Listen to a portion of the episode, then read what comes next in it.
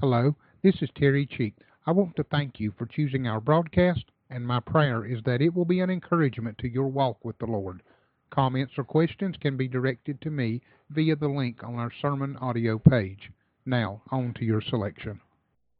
Last week, we took the opportunity to open up the book of Revelation and to begin a prologue or an introduction into what Revelation has in store. And I hope you understood from last week's message. Revelation does show God's judgment upon the earth. And Revelation does show God's judgment among the unsaved.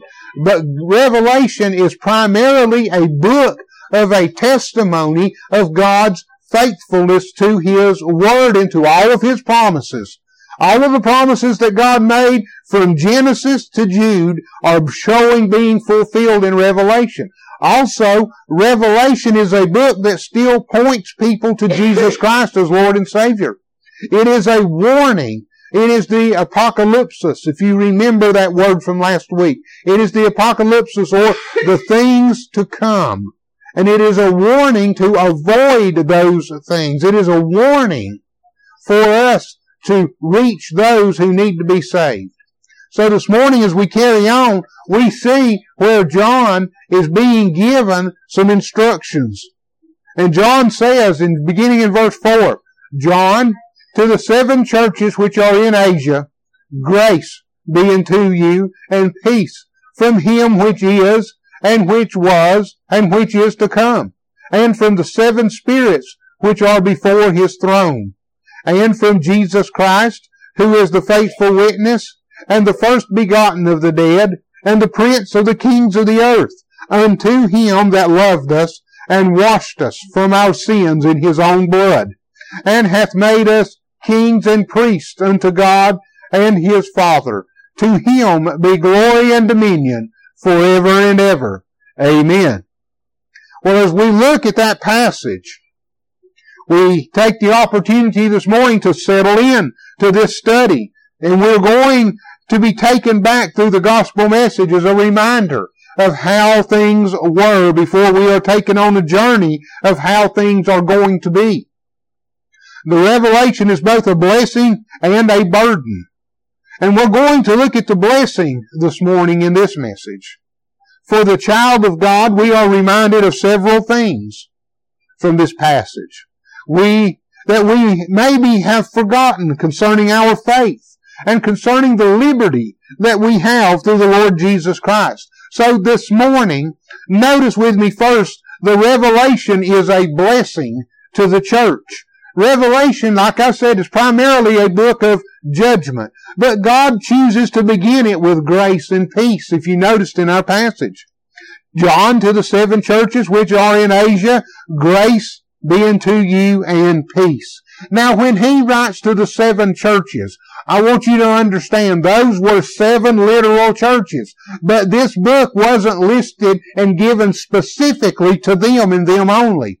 When he uses the seven churches, the number seven is a number that is used in the Bible to show completeness.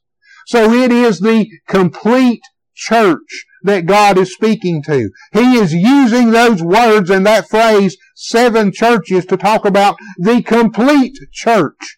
Not just those seven that were, but even the church today. As we are gathered here this morning, these words are just as important in your life and in my life today as they were in generations past, even those back a thousand, two thousand years ago. These words mean just as much to you and I today. They are a blessing to you and I if we will allow God's Word to speak to us this morning. We see that we are reminded of its substance.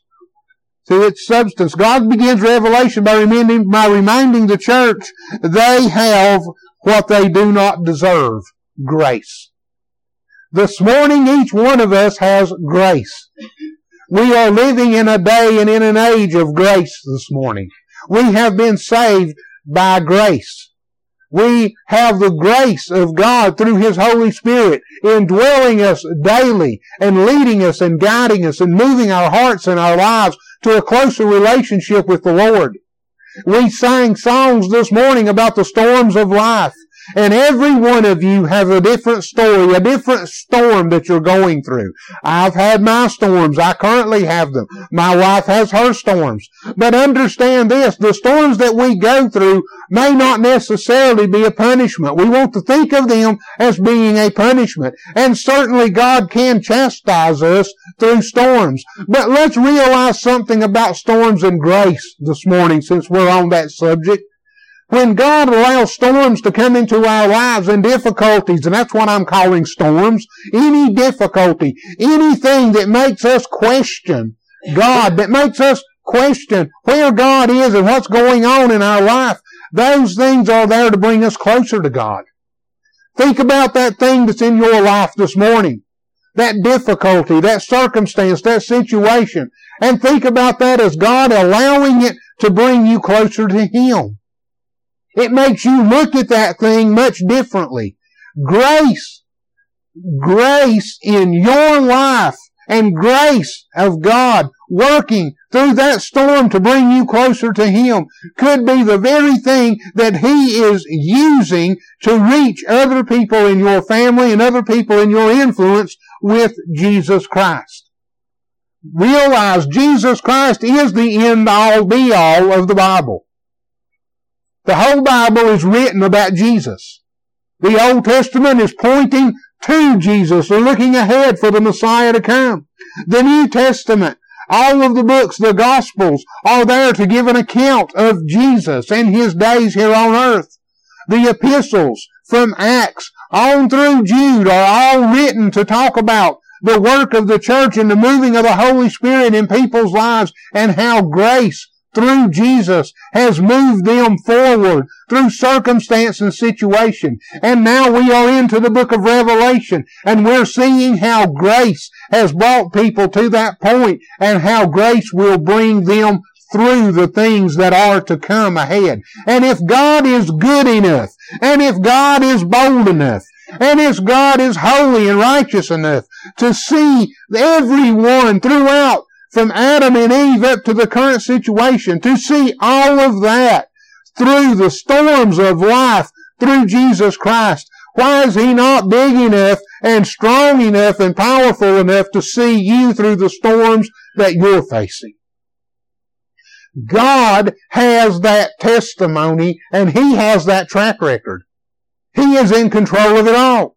He controls and runs everything. When we see in verse 4, we see from Him which is, which was, and which is to come. That is God. That is God. He is, He was, and He is to come. It's all present tense. Tomorrow is present tense with God. Yesterday is present tense with God. Today is present tense with God. There is grace in God today, and there is grace that is sufficient enough to see you and I through the storms of life that we have. There is grace that is sufficient enough to build our relationship with God through Jesus Christ. And we must, we must grasp that grace. We must grab hold of it. And by faith, walk with Christ, knowing that He understands and He knows what tomorrow is bringing. We may not. We may not be given that luxury of knowing what tomorrow is, what it will bring in our lives, but Christ does. That's why He wants to lead us. That's why He wants to be our Lord as well as our Savior. When we use that phrase, we have to understand the difference between those two words. When Christ died on the cross and rose again, He became the Savior of our soul if we will believe in Him and accept Him. But when He talks about being Lord of our life, it comes to a point where we submit ourselves totally to Him. Now that's a big thing. That's a whole lot bigger than what we think. It's not just tossing around a few words and making it sound good on a Sunday morning message and then walking out and not worrying about it. When we talk about totally submitting ourselves over to the Lord as our leader, as our Lord of our life. Then we submit ourselves in the aspect of saying that we forsake everything else. Now that doesn't mean we, we don't worry about food or we don't worry about, we've got responsibilities in life. God gave us those responsibilities and we have to fulfill them. But how we go about fulfilling them. Are we going to go about fulfilling them, taking every advantage and making every advantage that we can make? We shouldn't. If we're going to fulfill them and we're going to have Jesus as Lord of our life, we're going to follow His Word that's given in His book, in the, in the Bible. And we're going to let that dictate us. This is going to be our roadmap for life. Well, the seven churches, and we talked about what they represent, is they represent the Christianity across ages. Not only that, we see that every type of person in this, in these, in the churches, they, they refer to and they unite them with Christianity. The church isn't made up of one kind of person. We read, we sang a song about the body. It's made up of different people. It's made up of different circumstances, different situations, just as the body is made up of different parts and pieces. We don't think a whole lot about our pinky toe. I mean, really, we don't think a whole lot about it until we stub it on something in the middle of the night. And it will put you flat on your face in the floor. And it will make you roll around and cry like an infant. Then it becomes a big deal. There are no insignificant members of our body. There are no insignificant members of the body of Christ. We are gathered this morning as the body of Christ. We are gathered this morning to lift up and praise Jesus. And grace and peace comes from that worship. Grace and peace comes from lifting Him up and loving Him and letting Him speak to our hearts. That is the substance of blessing this morning. That is the substance of the grace and the peace. It all comes back to Jesus. It all comes back to Him and His work. Well, not only that, the church is reminded of its source of a blessing. As I said earlier, from him which is, which was, and which is to come, and from the seven spirits which are before the throne, and from Jesus Christ, who is the faithful witness, and the first begotten of the dead, and the prince of the kings of the earth. The source of blessing is backed by the authority of heaven itself, and it is bestowed by the Father, the Spirit, and the Son. When we read that statement about the Holy Spirit, the seven spirits which are before the throne, remember the number seven. It is a number of completeness. The Holy Spirit is complete in everything that He does. The Holy Spirit existed with Christ and with God the Father in the beginning and the Holy Spirit exists with him today. The Holy Spirit moves and roams this earth today, keeping everything in order. Now we may stop and think and look at the news and we may say there's not a whole lot of order. There is compared to what would happen if the Holy Spirit would leave and leave this earth. If the Holy Spirit restraining evil would leave this earth today, it would be a horrible event that Hollywood itself could not depict in the strangest horror movie it could ever put together. The Holy Spirit is a restraining force of evil in this society that we live in today. And we need to understand that. His work is a complete work.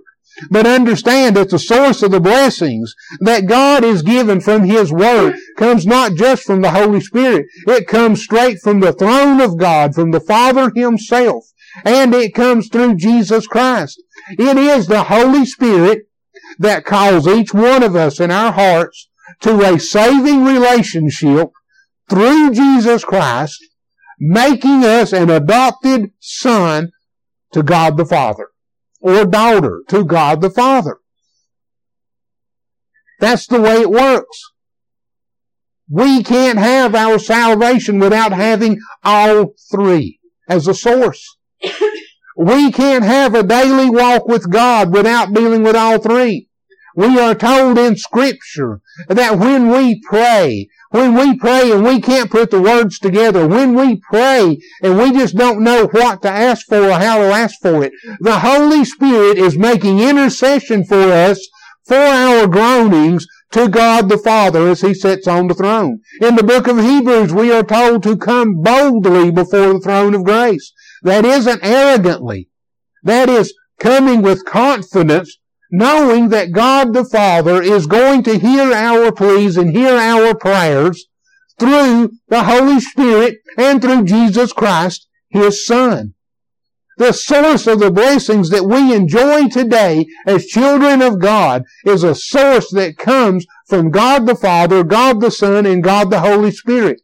We can't we can't have those blessings without all three of them being involved. We can't have those blessings without all three of them being there. And the church's blessing comes from the seven spirits which are before his throne.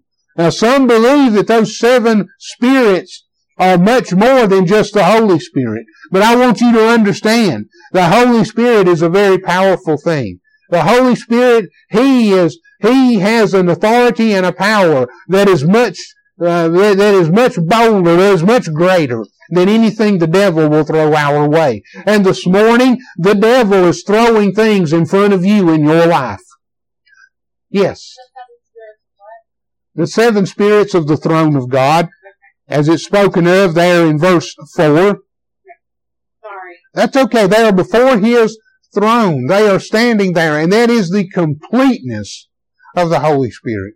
The storms that you face in your life today are there because the devil wants to turn you away from God.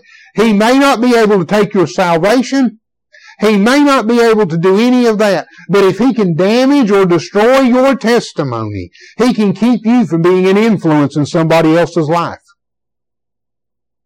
That's his treachery. He wants to take as many people to hell with him as he possibly can. He wants to take as many souls to hell as he possibly can. Now, if he can't have yours, then he can try to keep you from being an influence in somebody else's life. That's just how tricky, that's just how dirty, that is just how dangerous the devil is. But the Holy Spirit is there to warn us, to empower us, to strengthen us, to be able to overcome.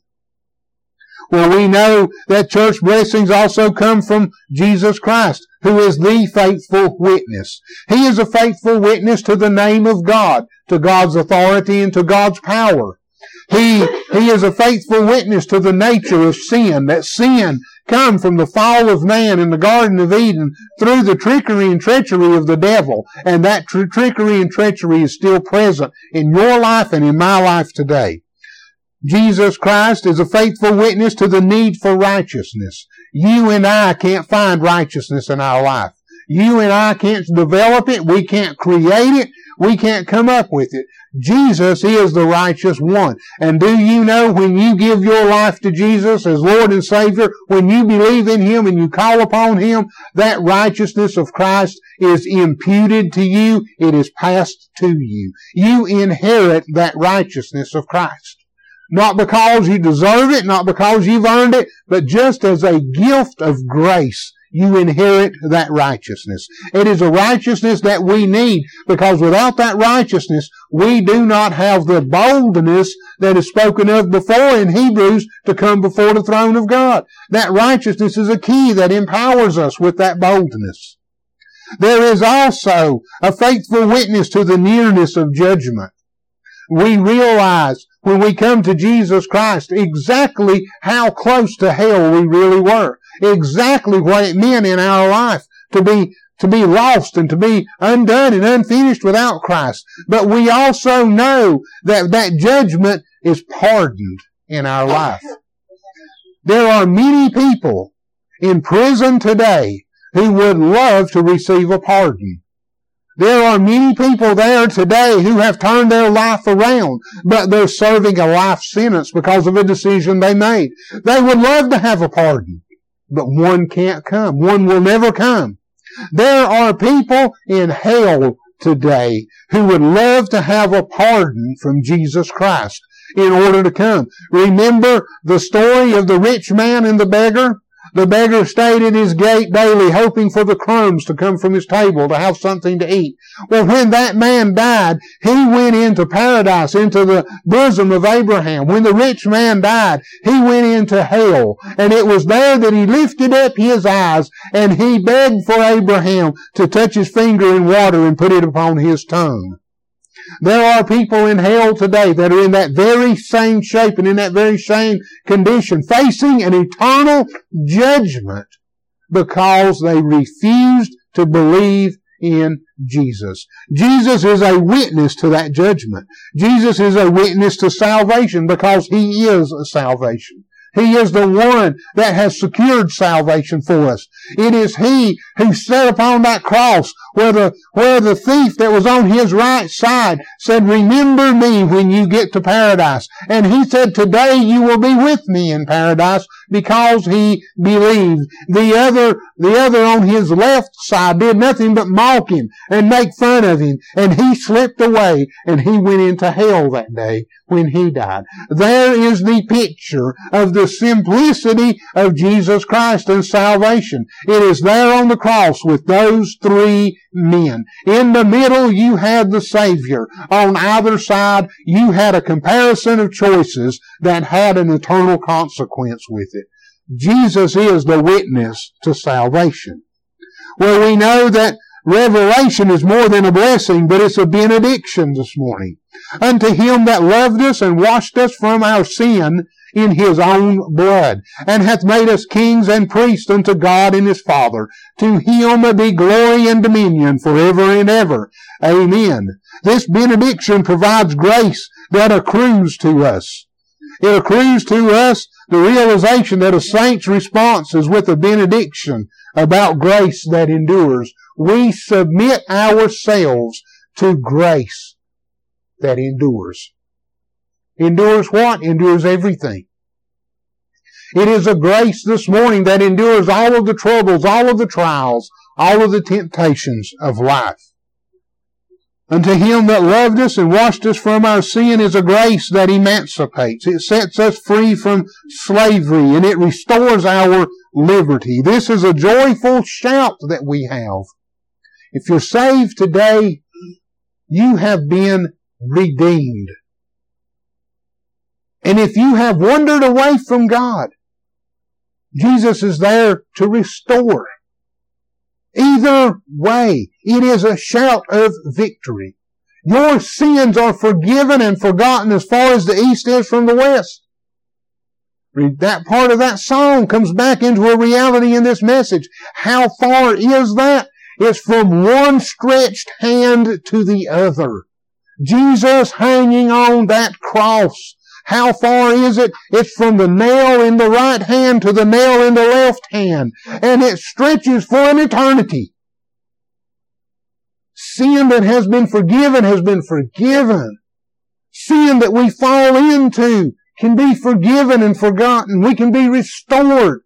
That is the beauty of Christ. If a person could not be restored because of the failure in life, because of sin that they've walked into, I could not stand before you this morning giving this message and giving a testimony of the glory of God through Jesus Christ. It is awesome. The restoration that is there through Jesus Christ is awesome. And it is unlimited. There's nothing that, that it can't reach in our lives. It can go to any depth that we've gone to. It can reach us in any failure that we find ourselves in. What a wonder and what a blessing it is today to understand that. He hath made us kings and priests. Think about that. If you are saved today, you are a priest. You are a saint. You're a saint. It's wonderful to understand that relationship. It's wonderful to grasp that relationship and really accept it. And we can sit there and we can say, but I can't be a saint because, and fill in the blank. And the devil will support you and tell you you're right and you don't qualify and you're not. But the blood of Christ says otherwise. The blood of Christ and the Word of God says if you're saved, you are a saint and you are a priest which means if you study your Bible in the Old Testament and you study about the priest, they are the people who went and listened to God and they heard God speak to the mercy seat in the temple. And coming off of that mercy seat, they got the instructions from God and they gave those instructions to the people. What a priest means in the New Testament Bible is that if you are saved, you have that connection through the Holy Spirit. You are receiving that information and you have that information to pass along to others for encouragement, for salvation, for all of those things. And what a wonderful blessing it is to know that God bestows all of that trust all of that encouragement into the lives of those who believe in Him and are saved according to His Son. It is something to shout about this morning. It is something to gain encouragement and strength from. That grace accrues Him to be glory and dominion forever. Not us. We will be part of that glory. We will be part of that dominion. We will be associated with it. But that dominion and that glory will be the Lord Jesus Christ. Because as we go through Revelation, and as we see it, and as we let it open up to us, we're going to see that glory and that dominion being shown on the earth to all of those people who have scoffed at God, to all of those people who have said, uh, there's no God. There's nothing. There's no meaning. There's nothing to any of that. If, if there was a God, He would have already done something. He, why didn't He do this? Why didn't He do that? All of those people who refuse to believe in Christ, who refuse to accept Him, who refuse to take Him as Lord and Savior, all of those who scoff and who mock, we will see in Revelation where God will come down upon them with His wrath not because he's mad at them, but because of the sin that is in their life. The sin that they had submitted themselves to and the sin that they had given themselves over to. Remember earlier I talked about Jesus being Lord of our lives and what that meant? If Jesus isn't Lord of our life, Satan is. There's no gray area. It's one or the other. And if Satan is the Lord of our lives, then he is leading us in rebellion against God. And that sin of rebellion is what God will judge.